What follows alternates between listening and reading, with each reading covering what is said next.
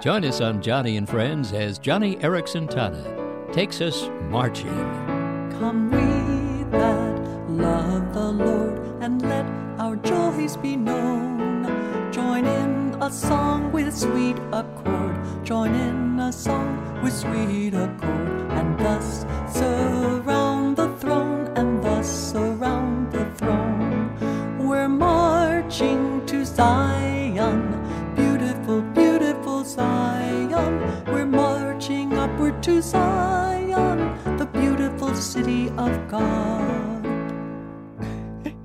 that wasn't the easiest song to sing, I want you to know that, but I tell you what, I may be paralyzed, but this hymn makes me want to march. Oh boy, am I marching to Zion. When I sing this hymn, I'm heading for heaven. Living life here on earth as though eternity depended on it. And it does.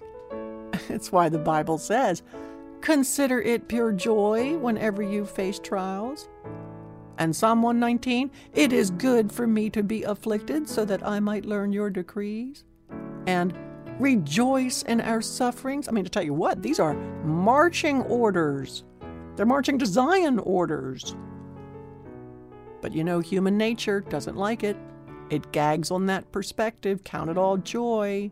Rejoice in your sufferings. You know how it goes.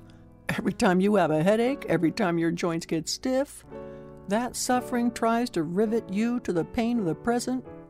Suffering's always trying to blind you to the realities of heaven. Because human nature would rather lick its wounds and get you to say, Heaven? Uh uh-uh, uh, come on, that's pie in the sky. The future doesn't count. But it does count.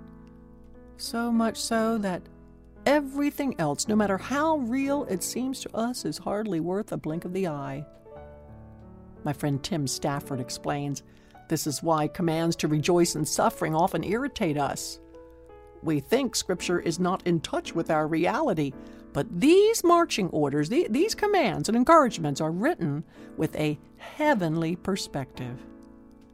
And perspective changes everything. The Bible tells us to rejoice in suffering. It tells you to welcome today's trial as a friend because God wants you to march into the reality He has in mind for you. And that's the only reality that ultimately counts, right? It requires your gutsy faith to do that. But as you trust God, you move beyond the present into the future. In fact, you create the very future God has intended for you.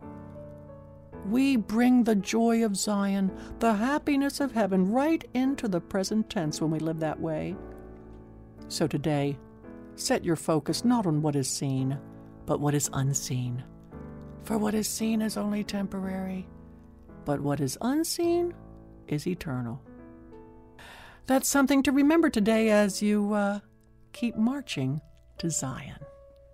And as Joni has just pointed out, God has given us wonderful promises as together we're marching forward to Zion, that wonderful city of God. You know, when life seems to have you by the throat, when things and people you thought you could count on let you down, where do you turn for help and solution? As Joni has just said, this is exactly the time when we need to find our strength and support from God's Word, the Bible. And she writes about this reality in a wonderfully encouraging publication called Clinging to Every Promise. I know you'll want a copy, so take a few moments and call us right now. It's toll free at 1 888 522 5664. Those four words, Clinging to Every Promise, that's the title of the publication. And our toll free number is 1 888 522 5664. So don't put it off. Contact us today. And remember Joni and Friends Television each week. To get more information, log on to our website. That's easily accessed by typing in joniandfriends.org. Do it today.